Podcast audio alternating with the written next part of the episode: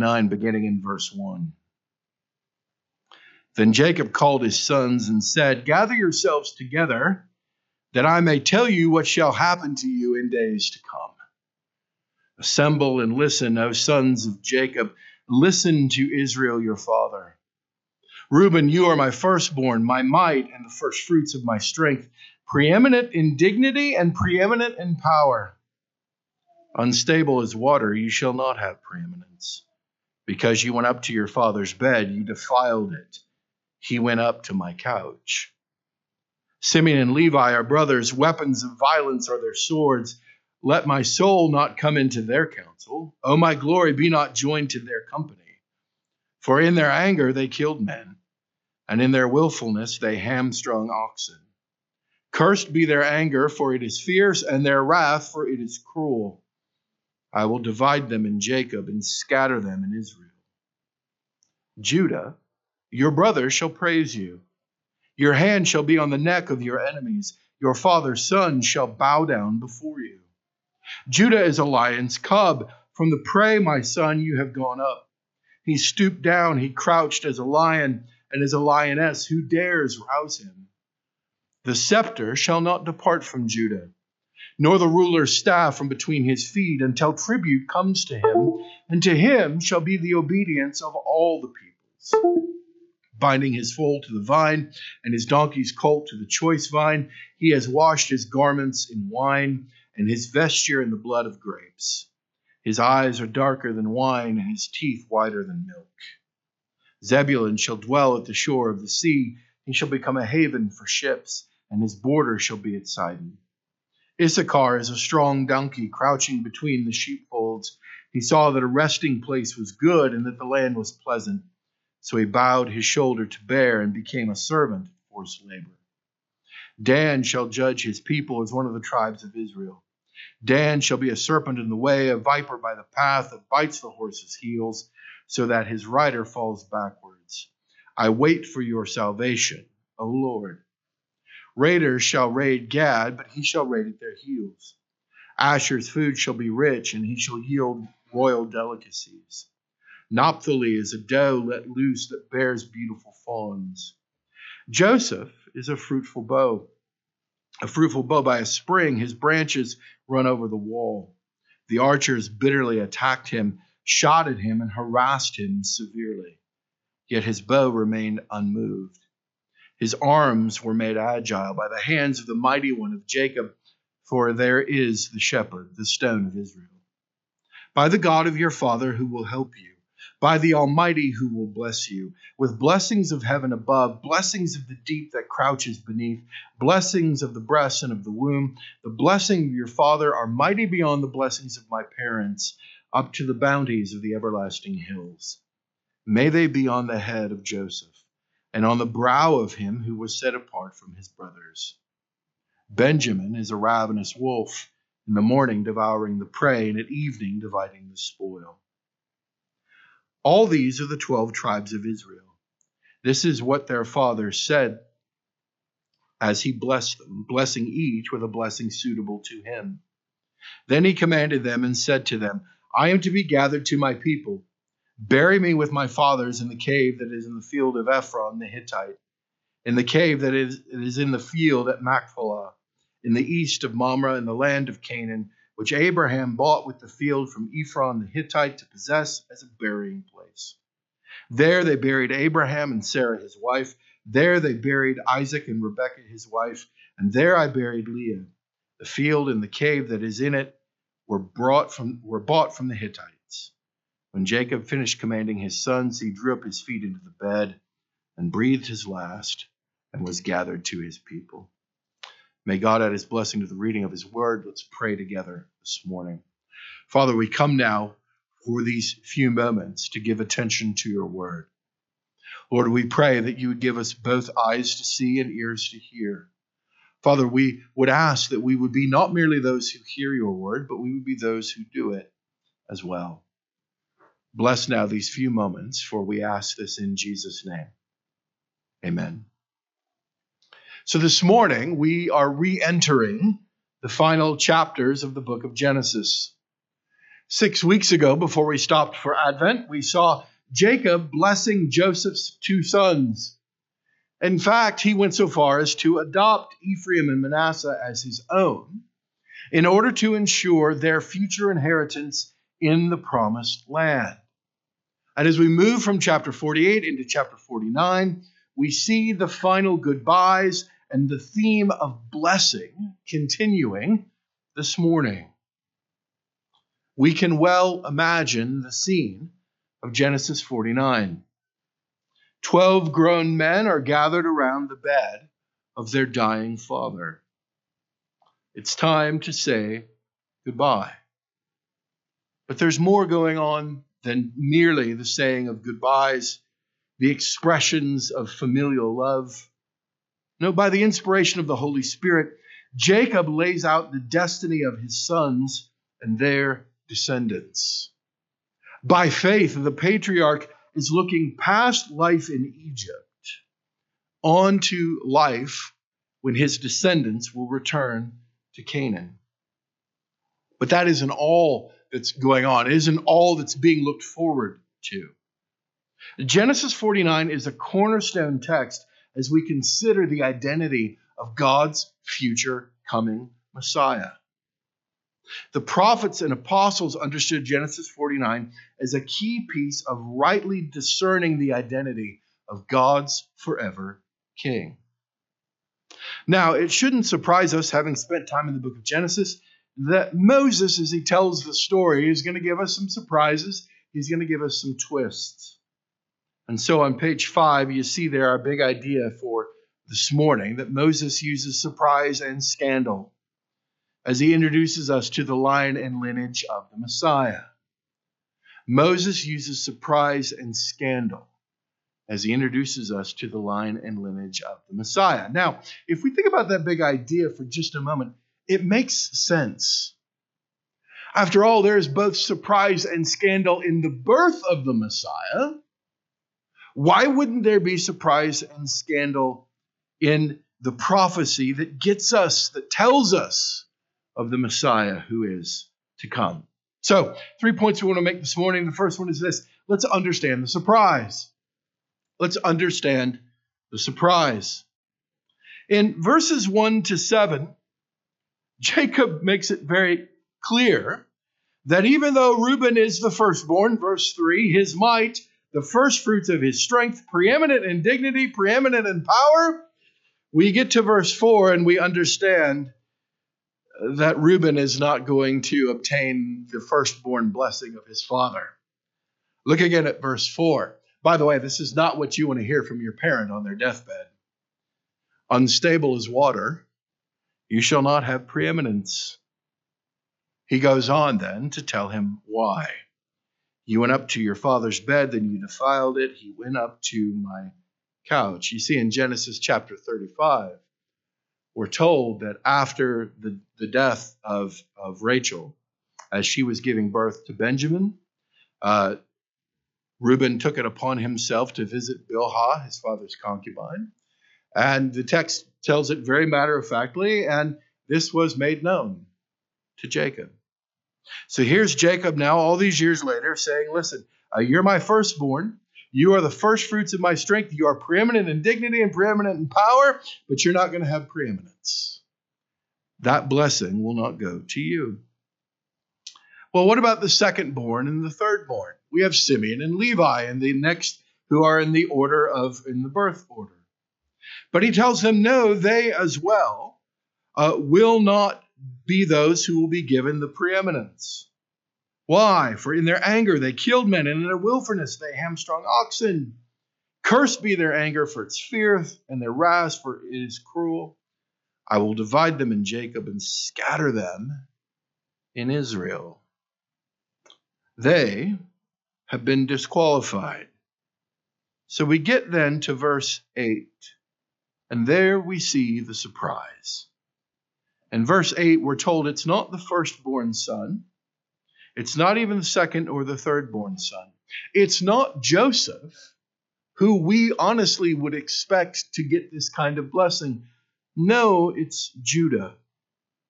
Judah, the one who we were introduced to in Genesis chapter 38, who we understand will probably not be nominated for father in law of the year anytime soon.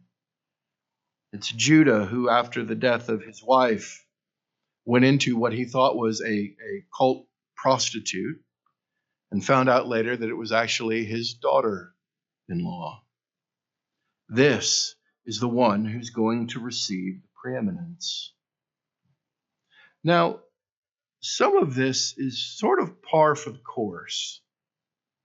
As we've been looking at Jacob and his family, and as we've been looking at this tale filled with rivalry and jealousy, as we've looked at this tale filled of deceit and lies and murderous intentions, if not outright murder, we've seen that this family is an absolute dumpster fire.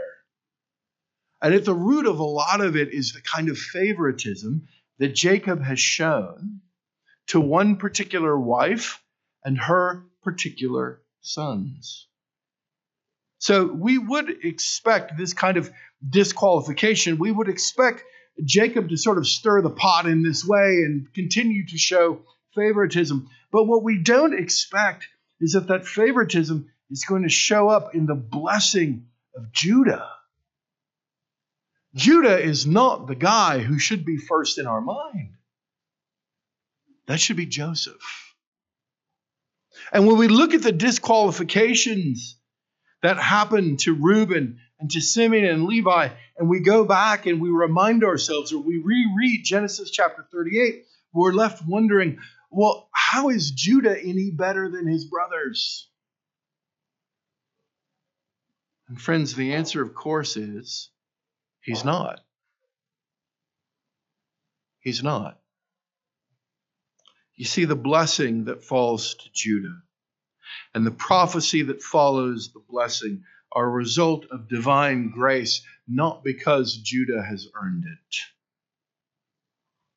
This is God's sovereign favor, not human merit on display. And generally speaking, we don't like that.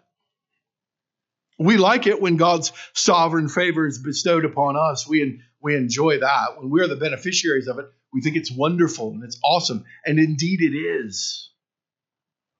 But there's something deep down inside us that still wants to think in some way, shape, or form we have earned or merited or we deserve God's favor. And friends, the blessing and the prophecy related to Judah remind us that no, this is by God's good grace. Uh, all the blessings we have are not because we deserve them. They're not because we earn them. They're not because we're good enough, we're smart enough, and doggone it, people like us. No, they're there because God is sovereign. And God shows unmerited favor to people who deserve wrath and judgment and condemnation. And so, friends, as much as we might not like the fact that Judah is getting both the blessing and the prophecy that accompanies it, we must understand that if you're here this morning and you're a follower of Jesus Christ, you are the recipient of the same kind of divine favor. God has shown his grace to you in a way that even surpasses the kind of grace and mercy that he's shown Judah. That's the great surprise. But there isn't just surprise in this text, there's also scandal. Remember, these are 12 brothers standing around the deathbed of their father, but these 12 brothers are not equals. Even though Judah has been giving, given the blessing of preeminence, even though Judah now finds out that he's going to be sort of the first among the brothers, he is not the most important man standing in the room. There is one who clearly stands above the rest. Let's remember the context of Genesis chapter 49. This is happening in Goshen in Egypt. The brothers probably would have walked there, all of them except for one and he would have come with a convoy of black Suburbans. There would have been Secret Service guys at the door with earpieces, and they would all be packing heat. Joseph stands around the bed as one of the twelve, and yet he is not, in some sense, his brother's equal. He is the vice chancellor of the world's single remaining superpower. And what's even more stunning and more amazing is it's God who put him there. Joseph didn't get there because he hustled, because he figured out some sort of life hack to get him into this position of power. No, as we've seen, as we started back in Genesis chapter 37, this was God's plan to put Joseph in this particular position. And after years of Joseph being kicked around, God elevates him through Pharaoh in order that many lives would be saved. So Joseph is going to receive, as we see in verses 22 to 26, Joseph is going to receive a fruit, he's going to receive a double blessing from his father. But here's what he's not going to get he's not going to get the promise of royal kingship. He doesn't say of Jacob what he says of Judah in verse 10. Look at Isaiah, excuse me, look at Genesis chapter 49, verse 10. The scepter shall not depart from Judah. Not what we were expecting to read. We would expect to see the scepter shall not depart from Joseph. After all, he's already got it. Nor the ruler's staff from between his feet until tribute comes to him, and to him shall be the obedience of the peoples. Well, what do you think has been going on? The whole world is showing up. The whole world is bowing down at Joseph's feet because he's got food. What is being prophesied of Judah has already happened in Joseph's life. And here's Jacob saying, but guess what? It's not going to be in Joseph's line that the scepter is not going to depart. It's not going to be through Joseph that this wonderful promise is going to take place. No, it's going to be through Judah's line. And it's at that point you sit back and you go, Jacob, seriously, dude, what are you doing? Do you not care about the lives of the other 11? Or at least 10 of them? I mean, we know Joseph has already shown he's going to show Benjamin favor. And Benjamin doesn't really get much. I mean, when it comes to the blessings, if you look at verse 27, Benjamin is a ravenous wolf in the morning devouring the prey and in the evening dividing the spoil. Okay, well, there you go. But to say to Joseph, hey, the scepter's not going to stay with you, it's going to go to Judah. The scepter is not going to stay with the firstborn son of Rachel, the wife whom he loved. Instead, it's going to go to the fourthborn son of Leah. Why? What's going on? I love the words of one of my favorite Old Testament scholars, a guy named Dale Ralph Davis. he, he answers that question this way what, what in the world is happening here? Here's what he says This is God's doing. God does as he pleases. This is God's doing, and God does as he pleases. Why in the world would you take the scepter away from Joseph and instead say it's going to go to Jacob? Well, because this is what this is God's plan. And this is what God does. This is God's doing. God does as he pleases. That brings us to our third point. As we try to understand this prophecy and as we try to understand what God is up to, we need to understand that Genesis chapter 49 serves as a sort of cornerstone for the way the rest of the Bible thinks about the coming Messiah. Now, in Genesis chapter 49, verse 10, and you see there's just, I've, I've given you three examples, and we're going to kind of, we're going to do a little biblical theology this morning. We're going to kind of trace these themes as the writers of Scripture use them. And we're going to get some sense of what the Holy Spirit is up to. In Genesis chapter 49, verse 10, we're told that the scepter shall not depart from Judah. Well, fast forward in Israel's history to 1 Samuel chapter 9. And in 1 Samuel chapter 9, uh, we're told that the nation of Israel has gathered. They've come to the prophet Samuel, and they've said to him, Hey, Samuel, I'm paraphrasing now, we want to be like the nations, we want a king.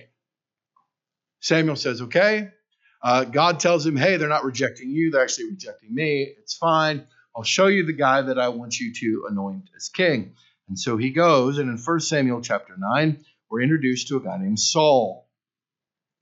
But we're told right away that Saul is from the tribe of Benjamin. And so now we go, hey, wait a minute. Uh, something here doesn't quite gel.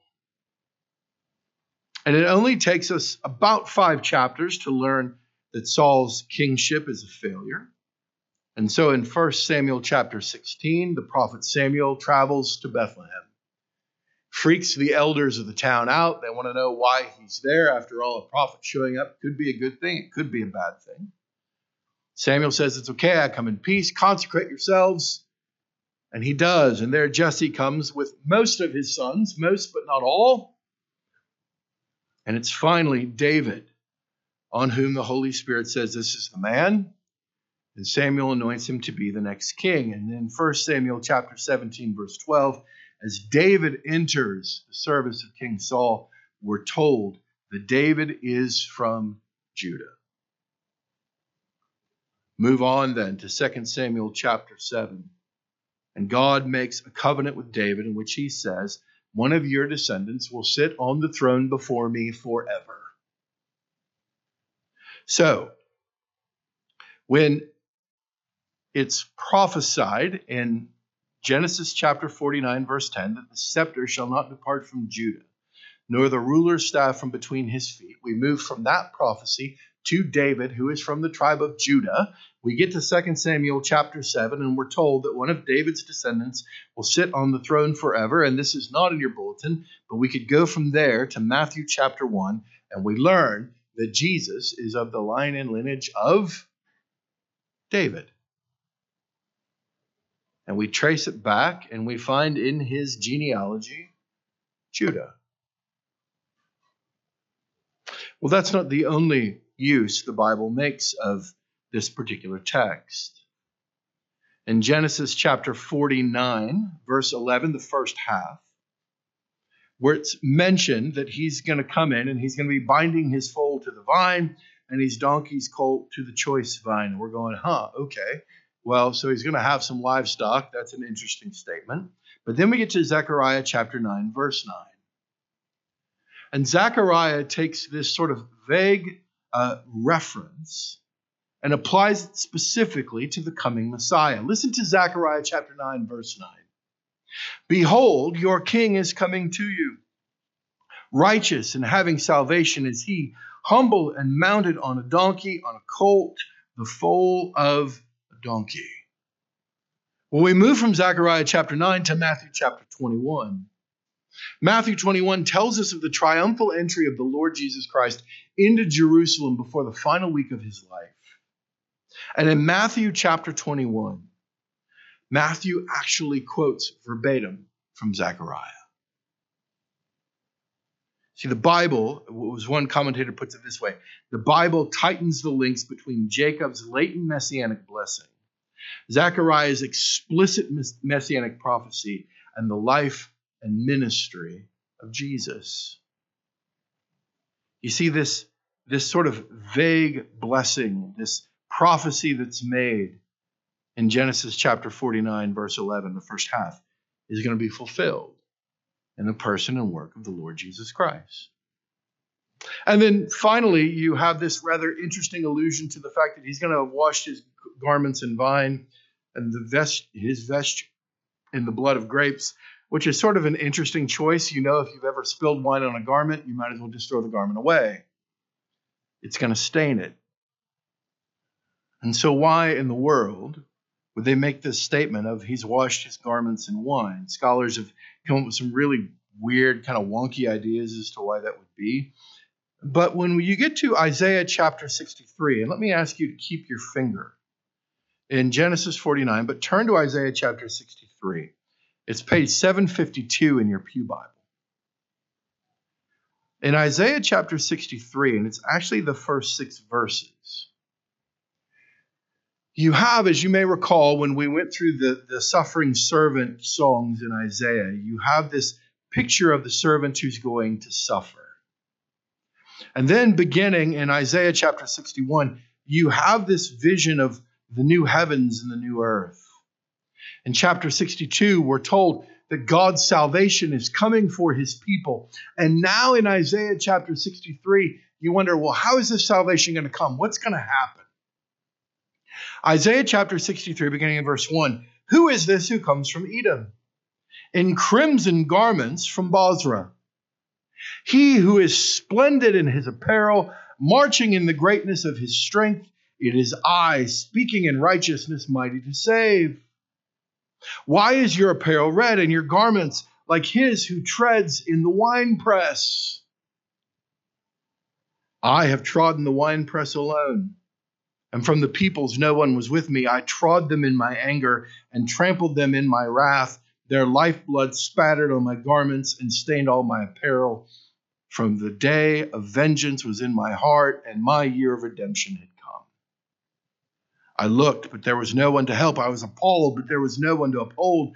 So my own arm brought me salvation, and my wrath upheld me. I trampled down the peoples in my anger. I made them drunk in my wrath, and I poured out their lifeblood on the earth.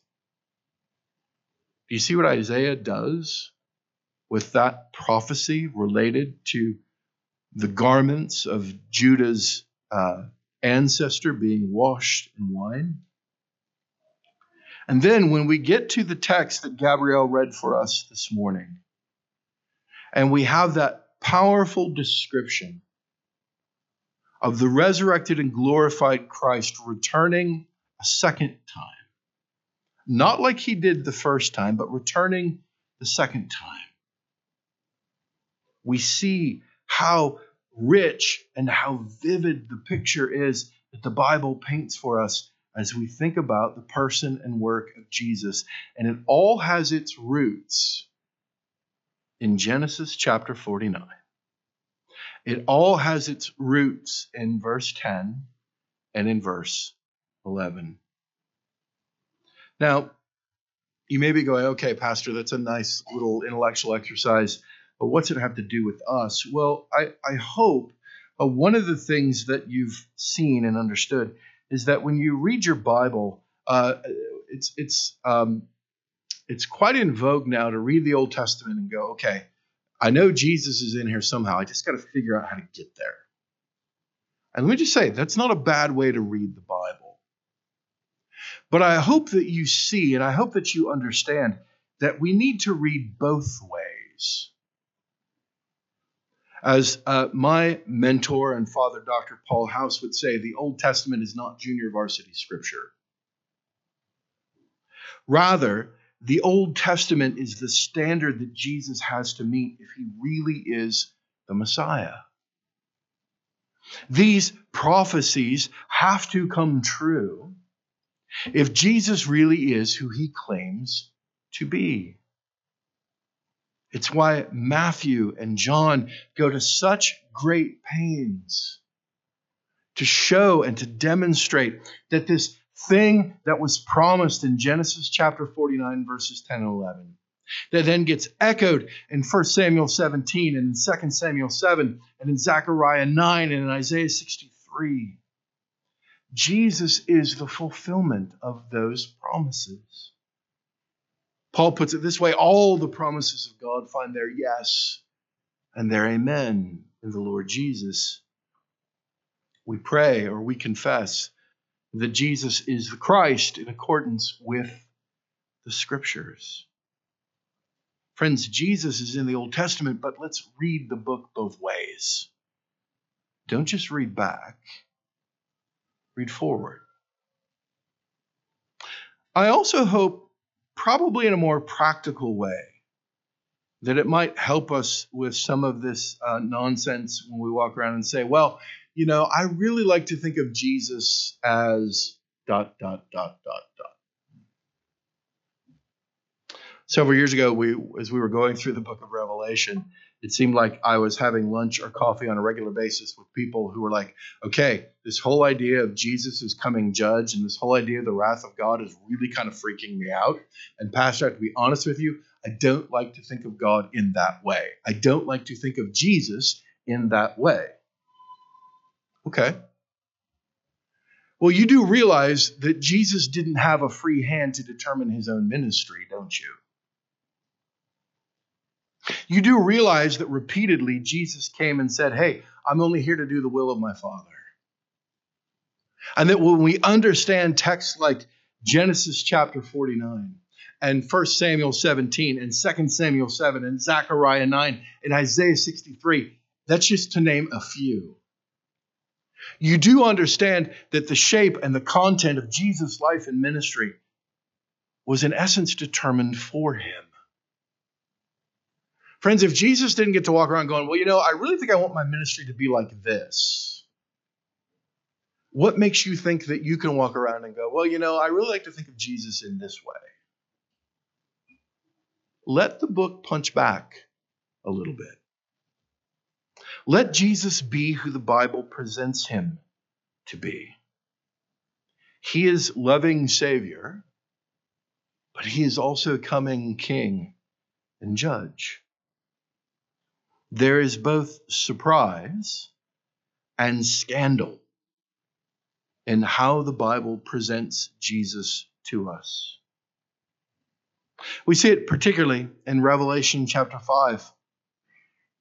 Revelation 5, again, we're told uh, there are these seals that need to be opened because the seals represent the judgment of God. And John is in heaven and he's mourning and he's mourning because he hears a voice from one of the angels saying, Who is worthy to open the scroll and break the seals? And no one in heaven or on earth or under the earth was able to open the scroll or to look into it. So, what does John do? He says, I began to weep loudly because no one was found worthy to open the scroll or to look into it. And then one of the elders said to me, And please hear the language of Genesis 49. Weep no more. Behold, the lion of the tribe of Judah, the root of David, has conquered, and he can open the scroll and its seven seals. I love this next verse. And between the throne and the four living creatures and among the elders, I saw. Here's what John saw not a mighty lion I saw a lamb standing as though it had been slain, with seven horns and with seven eyes, which are the seven spirits of God sent out into all the earth. And he went and took the scroll from the right hand of him who was seated on the throne. Friends, do you see the surprise? Do you hear the echo of Genesis 49? the lion of the tribe of Judah has conquered. He can open the scroll. How did he conquer? He is the lamb standing as though it had been slain. Do you know this Jesus? Perhaps you're here this morning and you you like the idea of a crucified Jesus. You like the idea of a Jesus who came and paid the penalty for your sin, who took your place on the cross. But you're not particularly uh, all that excited about a Jesus who is the lion of the tribe of Judah, the root of David, the one who has conquered. You like Jesus as Savior, you're just not so keen about him as King. Or perhaps you're here and you like the idea of the kingship of Jesus but you struggle for various sort of reasons. You struggle with the idea that Jesus loved you to the point that he was willing to die in your place.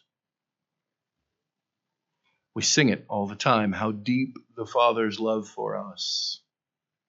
How vast beyond all measure that he should give his only Son to make a wretch his treasure. Friends, as we come to the table this morning, we are reminded of both the surprise and the scandal. The lion of the tribe of Judah is the lamb who was slain. We come this morning and we are reminded of the broken body and the shed blood of the Lord Jesus Christ we are reminded of both the surprise and the scandal. That a man who was innocent was declared guilty so that those who are guilty can be declared innocent. Let's pray. Father, thank you. Lord, we just we marvel at the way in which uh, through your spirit and through different human writers we see this particular Messiah. He's not Jesus as we want him to be. He's not Jesus for postmodern America. No, he is the Christ in accordance with the scriptures. And Lord, we bless you for that. We bless you that in him all your promises find their yes and their amen. For Lord, the one that is particularly precious to us is that even in the midst of death, if you are in the Lord Jesus Christ, there is life. Or as Jesus said to two grieving sisters, I am the way, the truth, and the life. And Father, we thank you for that life. And I pray this morning uh, that if there's someone here that does not know the life that is available in the Lord Jesus Christ, the life that is offered, that this would be the day of salvation. We pray this now in Jesus' name. Amen.